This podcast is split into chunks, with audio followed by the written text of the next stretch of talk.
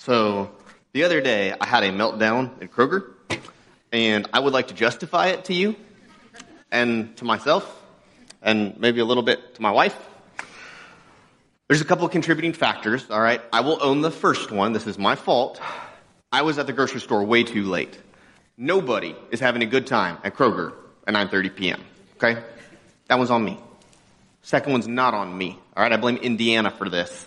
I had seasonal allergies, all right? Like sinus headache and then tears just coming out of my eyes, like just liquid anger at the allergy season. I don't know. It's not emotional tears, just, just tears coming down my face during this. And uh, the third one is also not my fault. That was the day that the higher ups at Kroger, whoever they may be, decided it was a great idea to rearrange my grocery store. All right? Maybe you can relate to this feeling of entitlement. But they decided, and I learned at 9:30 at night, that it was a great idea to rearrange the grocery store. And I learned this while I'm there for other things, including but not limited to juice boxes. So I go to the juice box aisle, and I go there and I look, and they're not there. Because someone, in their infinite corporate wisdom, decided it made sense to take them and not put them with the food, not leave them in the juice box aisle. Oh no. Uh, but instead, all the food's over here, and then the frozen section is here, and then the home goods are over there, and then they take the juice boxes, and they're like, you know what? Let's get them, boys. And then let's move them past the rest of the food, past the frozen section, towards the home goods with the candles. Can you feel the frustration? Cause it's there, baby. They moved it on me. And, uh, I wasn't, I wasn't doing too great, guys, that night. I mean, instead of asking for help or checking the app, I just start to stomp up and down the aisles at Kroger for about 20 minutes. I want to quit, but I don't want to go home and be like, hey, sorry, babe, I couldn't find the juice boxes. It was too hard. Like, no, that's pathetic. You know what's less pathetic? Stomping up and down the aisles at Kroger for 20 minutes. And if you saw me, I am so sorry. I was not at my best. Uh, I mean, eventually, you know, just kind of found out where they are, got them, pay for them, leave. It's an incredibly anticlimactic story. It's just embarrassing how angry I got about the juice boxes. I wouldn't describe myself as an angry person, right? I don't think many of us would describe ourselves as angry people. But whether anger is this ongoing struggle or something that seems to come out of nowhere, we deal with it, right? We, we get angry over a lot of little things. Like we get angry when the idiot doesn't know how to drive. We get angry when we scroll social media. We get angry when in-laws do in-law things. Like we, we get angry over a lot of little stuff. And then there's the big stuff, right? Like the, the abuse, the unjust firings, like the, the, the crazy big stuff. We, we get angry about that too. But we also get angry about the juice boxes. As, Adam mentioned, we're kicking off our series Untriggered. We're talking about how to deal with anger in our lives. And some of you guys might see this, you might think untriggered, and you're just like, triggered. That's what the youth these days say when they're upset about something on the internet. And all right, fine. Back in my day, we just got angry. Tomatoes, tomatoes, same, same thing, right? We're not talking about triggers dealing with like mental abuse or trauma. That's not what we're talking about. We're talking about what do we do when we get angry? How do we live a life where we are not constantly angry? I don't think we want to be the person that's constantly angry. But what are we supposed to do? And these are a couple of responses that we take. These aren't winners, by the way. Uh, one of them is just to embrace it. I've had a hard life. I'm an angry person. Just deal with it. But that doesn't honor God. That doesn't honor people. That's not fun to be around. That's not it. Uh, sometimes we just deny it. Like, I'm just going to stuff my feelings down. I'm not angry. I don't even feel anything at all about this situation. And then we explode, and oh, turns out that only worked until it didn't. There's, there's got to be a better way. Well, fair. God says a lot about anger and how we should respond to it. And God even talks about how we should have a dual response to anger. But before we get to that, there's a first step. It's a weird one. Uh, let's realize that anger is broader than just juice box fueled rage. All right? Like anger can mean a lot of different things. I'm not the best at identifying my feelings. So when a counselor told me about something called a feelings wheel, I was very confused. I didn't know that feelings had a shape. Uh, turns out they do. Here's a feelings wheel. Uh, there's a lot of words, few colors. Here's the point. We have some primary emotions, and then those emotions in different situations at different levels of intensity can show up as a lot of different things. So let's zoom in on the anger one, all right? The feeling of anger in different situations at different levels of intensity, same emotion can mean annoyed or bitter or feeling disrespected, right? when we realize that anger is all of those, okay, like, yeah, we, we all deal with some of those feelings in life, sure. But how are we supposed to respond to anger? It's kind of a weird response. Humor me. Uh, it's a dual response. We actually have to do two things at the same time, all right? Um, and the reason for it is because there's some stuff in life we're in control of, and there's some stuff in life we're not. Shocker, I know. But we are responsible for what we can control. God does not hold us responsible for what we cannot control. So we got to split this thing into two parts. The for me section that deals with my attitude and actions, what we can control, and the for them, for everything we can't. So we're going to throw up a dual response on the screen. For me, for you, with our attitude and actions, we're supposed to be quick, slow, slow. Talk about that in a minute. And our response to everything we cannot control is to extend grace. When we deal with anger, we've got to do both of these. All right? Let's take the first one. The response for me is to be quick, slow, slow. Yeah, no, hey, you guys are on it. Right. Let's go. Let's throw up a Bible verse. It's actually James chapter 1, verses 19 and 20. This is where we get this idea of being quick, slow, slow. Understand this, my dear brothers and sisters. You must all be, here's the pattern, quick to listen, slow to speak, and slow to get angry. Human anger does not produce the righteousness God desires. See, God wants us to be righteous. He wants us to live our life in a way that honors Him. Anger does not help us do that. Anger often hurts, and it can cloud our judgment and our decision making. All right. So, for the record, he's not saying never get angry or you will never get angry. What are we supposed to do with it? And that's where we get this pattern. All right. You must all be, here's our pattern, quick to listen, slow to speak, and slow to get angry. We're going to talk about the three of them. We're going to make sure we get this just drilled into our heads. All right quick to listen, slow to speak, slow to get angry, quick, slow, slow. We're going to play a game. You're going to say it with me. I don't care if you don't like it. Quick, slow, slow. Quick. Ooh, I threw you off. Sorry. We're going to switch this game up. Quick, quick, slow, slow, slow, quick, slow, slow, quick, slow, slow. I was just doing this to see if someone got frustrated, but you guys did great. Man, I'm still going to irritate you guys, though. I put up my Christmas decorations this weekend. Anyway, moving on. Oh, boo. Hey, we can all get angry about a lot of things, and right now, you guys need to be quick to listen and slow to speak and way slower to get angry about my holiday spirit. 50 days, baby. Uh, quick to listen, slow to speak, and slow to get angry. We're going to talk about all three of them. Let's start with the first one quick to listen. All right? What does it mean to be quick to listen? Well, there's going to be situations where we are just naturally, whether it's by circumstances or what we like or what we dislike, but it's easier for us to get angry. I'm actually going to take a page out of Ted Lasso's dart throwing scene and say, be curious. All right? And part of being quick to listen is being curious, right? Like actually wanting to know where the other person is coming from.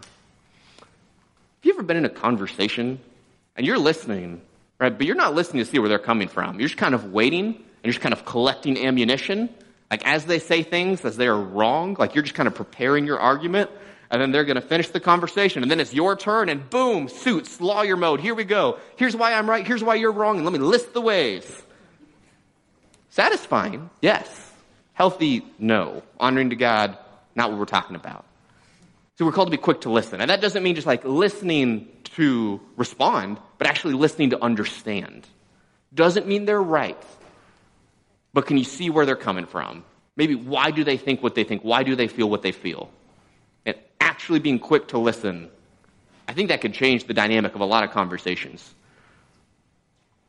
And, plot twist, spoiler alert, whatever you want to call it, I'm going to do this with all of them. We can go to God about this. See, God wants us to be quick to listen. Doesn't mean it's easy, but He wants us to do that. So we can ask Him, even in the middle of a conversation, God, would you help me do this? God, will you help me see where they're coming from? And like, we, we can multitask. Shocking, I know. But we can, in the middle of a conversation, listen to them and say, God, would you please help me? Help me to respond to this in a way that honors you. Quick, slow, slow. Quick to listen, slow to speak. Sometimes we just need to shut up. All right? Like, at least we need to take a little bit more time before we speak. Come on. We've all said something and then just realized, like, oh, that came out of my mouth. Whoops. We've, we've sent that message. Man, I love that Apple's got that undo send button, but you can't undo read. Like the other person may have already read it, right? Like we've felt the panic of I have said or sent something, and I wish I cannot. But, man, if we are a little bit slower to speak, it actually catches some of that before it happens. Have you ever felt like you're so angry you can't think straight? Like, that is actually a scientific fact. I know weird, but the University of Melbourne I did a study that shows that anger uses up a disproportionate amount of cognitive resources. So our brain power is limited, and when we are angry, we have less of it to work with. So when we are angry, we are less capable of producing a good response to a situation. And being slow to speak, it gives us time for our mental resources to free up. It also gives us time to pray. We can do a lot of stuff with that pause, but we are better equipped to respond to a situation if we are slow to speak. Right? As soon as we start to feel that feeling of anger or whatever feelings wheel category in the red of anger, we start to think, whether that's frustration or annoyance or bitterness, right? If we are slow to speak, we are better equipped to respond to a situation. Practically, right? There's a couple of ways we can do that. One of them is just pausing. Five comes next. Hey, that's about five seconds. That is not an incredibly awkward amount of silence, but sometimes just pausing five seconds frees up some of those cognitive resources for us to respond better to a situation. Sometimes five seconds isn't going to do it, okay? I get that. Maybe you wait an hour. You can't always wait an hour in the middle of a conversation, but you can definitely wait an hour before you reply to a text. It's better to leave somebody on read than say something you'll regret. It's better to wait to send that email. Just wait till the next day. You get 24 hours. Wait till the next day, then reply, rather than do something stupid. Sometimes it's not actually about a length of time. Sometimes you just need to wait until you eat or sleep. Snacks and naps solve a surprising amount of problems. And we can go to God in the middle of this too, right? Sometimes, yeah, just pausing will make a difference. But when we pause, we say, hey, God, will you help me to respond to this situation? God, I'm mad. I don't even see where they're coming from. Would you help me not do anything I'll regret? The other day, I was at a restaurant up in Indy, and it was it was, it was bad, honestly. The food was okay. The service I got was horrible. I don't know what I did. Maybe it was nothing. Maybe it was unrelated to me. But for whatever reason, everyone else is having a great time, and the waiter was less than ideal to me, put kindly. And I wish I could say I was there just with incredible humility, and it's just like, God, please help me to treat this guy exactly the way you want me to treat him in a way that is honoring, that shows my love for Jesus. And instead, like the prayer, she's like, God, help me not do anything stupid. Help me shut up. I'm just, I'm just, I'm mad. When we pause, it can prevent us from saying something we'll regret. It also gives us the time to go to God, and sometimes God will change things. I wish the story had like an incredible twist where, and then everything got better, but it didn't. But if we are slow to speak, then God can do a whole lot with a pause. He can change us, He can change a situation, He can change them. I'm also going to throw this out. This is a good bet, right? I mean, come on. It's NFL Sunday. There's a lot of people going to be watching and betting later. This is an incredible bet. It is low risk, high reward. All right? Man, very low chance that there's something wrong that happens when you pause five seconds. There's a very high likelihood that your response will be better. Great bet. Low risk, high reward. Slow to speak. Quick, slow, slow. Slow to become angry. I think it's third for a reason, by the way. Like when we do the first two, this one comes more naturally. Do you want to know another way to say slow to become angry? Be patient. Right? Be patient. That's, that's what this is saying. Be patient. Patience is hard. And I think one of the reasons it's hard is because patience is a very unique form of strength. Sometimes we think about anger and strength. Like, man, I'm so angry. I don't know. I'm going to go throw hands with Kroger over the juice boxes. But we, we kind of connect anger and strength. I don't know that that's always the right way. I think that's actually a form of weakness that we are so quick to anger, and it's a form of strength that we would be slower to become angry. Patience is a, it's a weird thing right? It's like the Christian version of leg day, all right? Hear, hear me out. I know I don't look like I go to the gym. I don't. Planet Fitness membership, haven't used it in a year. But leg day is this thing where you have to, in order to strengthen a muscle, use a muscle you don't want to use. To become more patient, you are exercising a faith muscle, if you will, that you often do not want to use. All right? It goes together. Man, a good thing about this is that God will help you right? God wants us to be quick to listen, slow to speak, and slow to become angry. And so it's a prayer that He will honor. He will help us become more patient, but it often comes by exercising a muscle we don't want to exercise. Also, third of the stat, it's not just a muscle we exercise. We do have a responsibility in this, but it's also a fruit of the Spirit. These are traits that God grows and cultivates in our life. When we surrender more of our life to Him and we follow Him and we do what He says, He makes us more like Him. So God will make us more patient as we walk with Him and we spend more of our time with Him. And as we exercise a muscle we don't like to exercise. Quick to listen, slow to speak, slow to become angry. Now, all of those are things that we can control. Nobody can make you be slow to listen, fast to speak, or fast to become angry.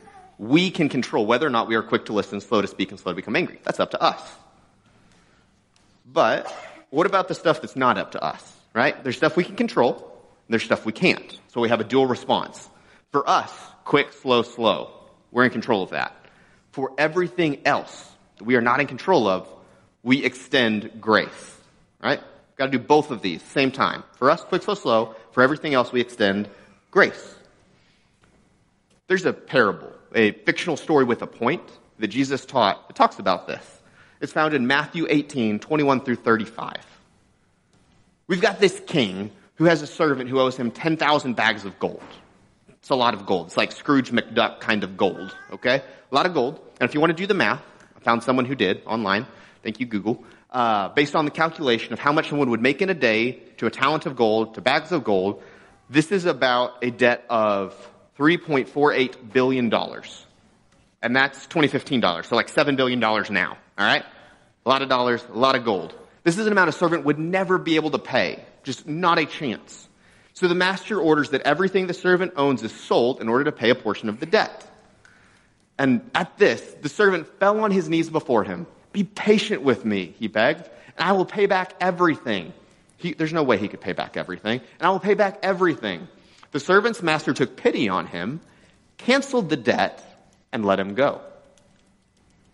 That is incredible generosity. This amount that could never be repaid has been forgiven.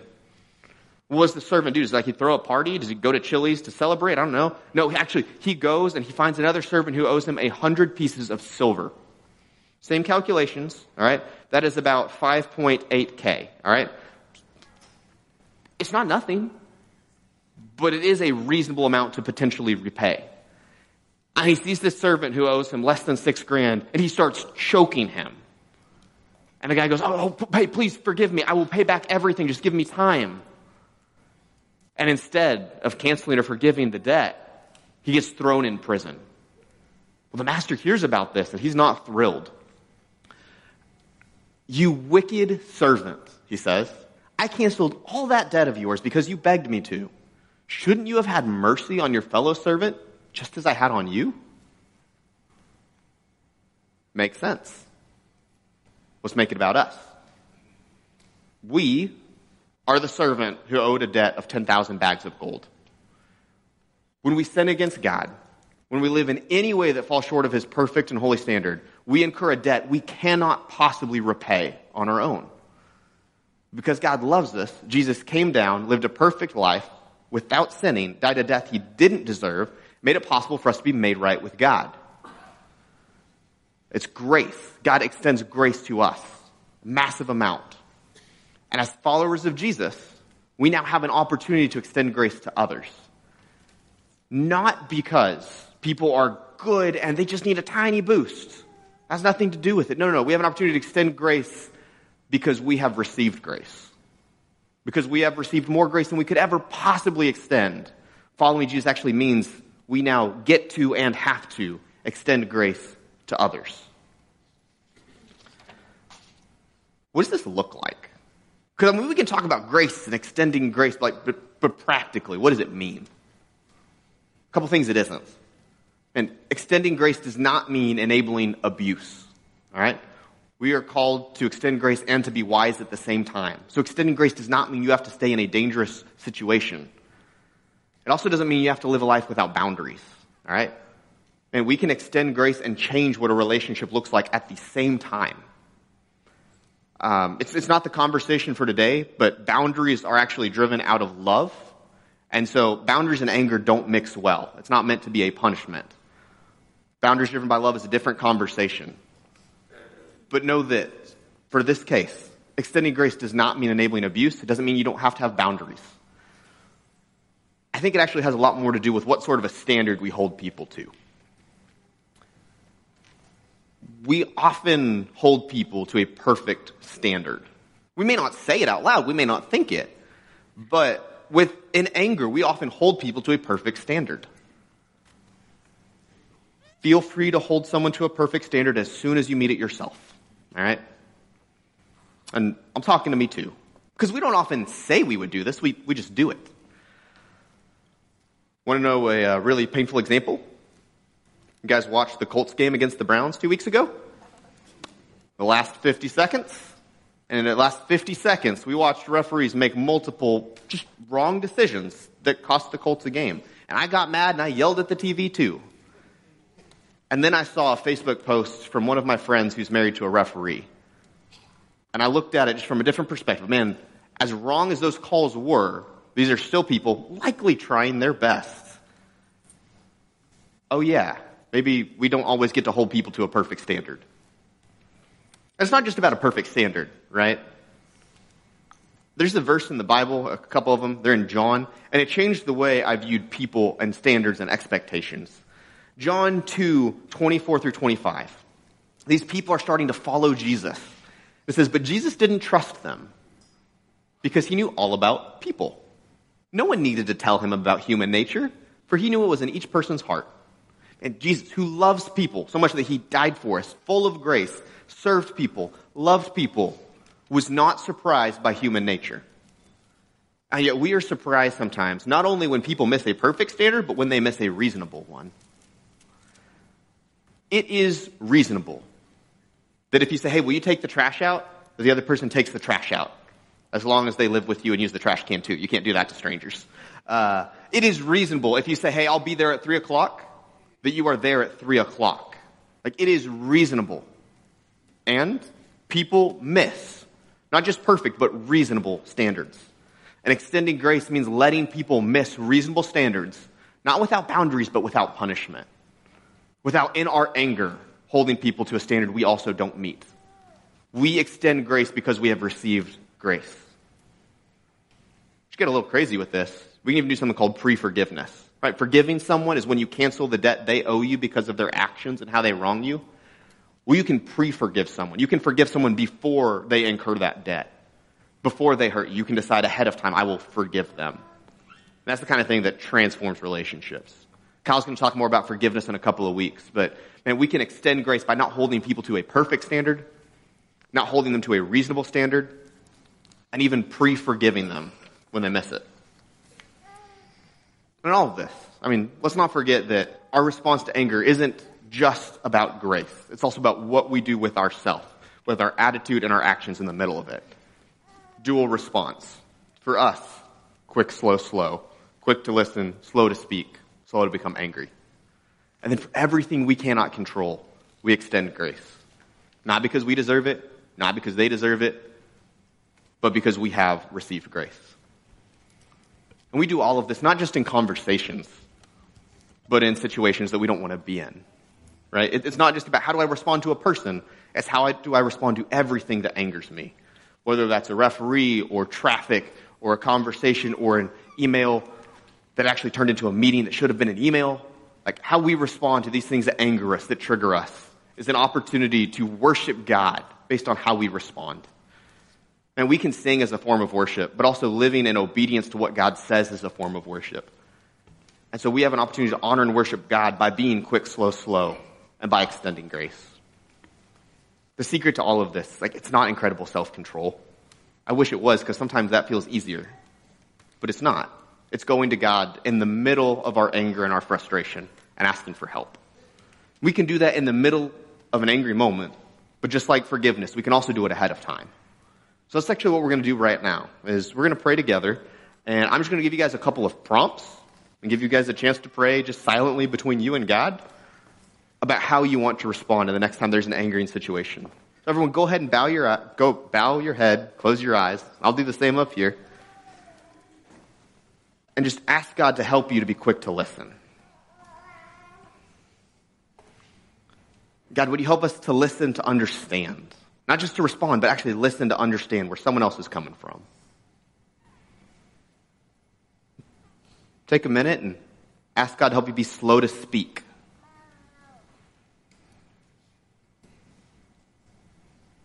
God, would you help us pause before we reply to an email or a conversation?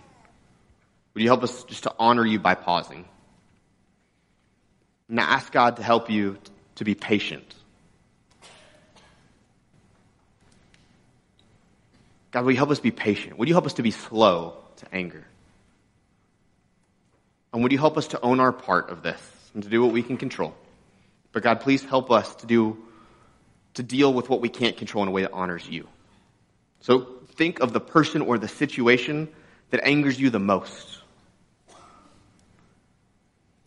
And ask God to help you extend grace.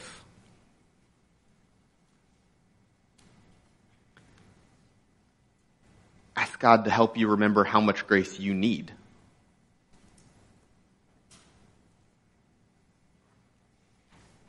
Hey, God, we need a lot of grace. We get this wrong frequently. We'll get it wrong again. Would you please help us to honor you and to worship you with how we respond to anger? Would you help us to be quick, slow, slow? Not just as a discipline, but as an act of worship. Because we love you and because we follow you, would you help us to respond to anger in a way that honors you? Would you help us to extend grace?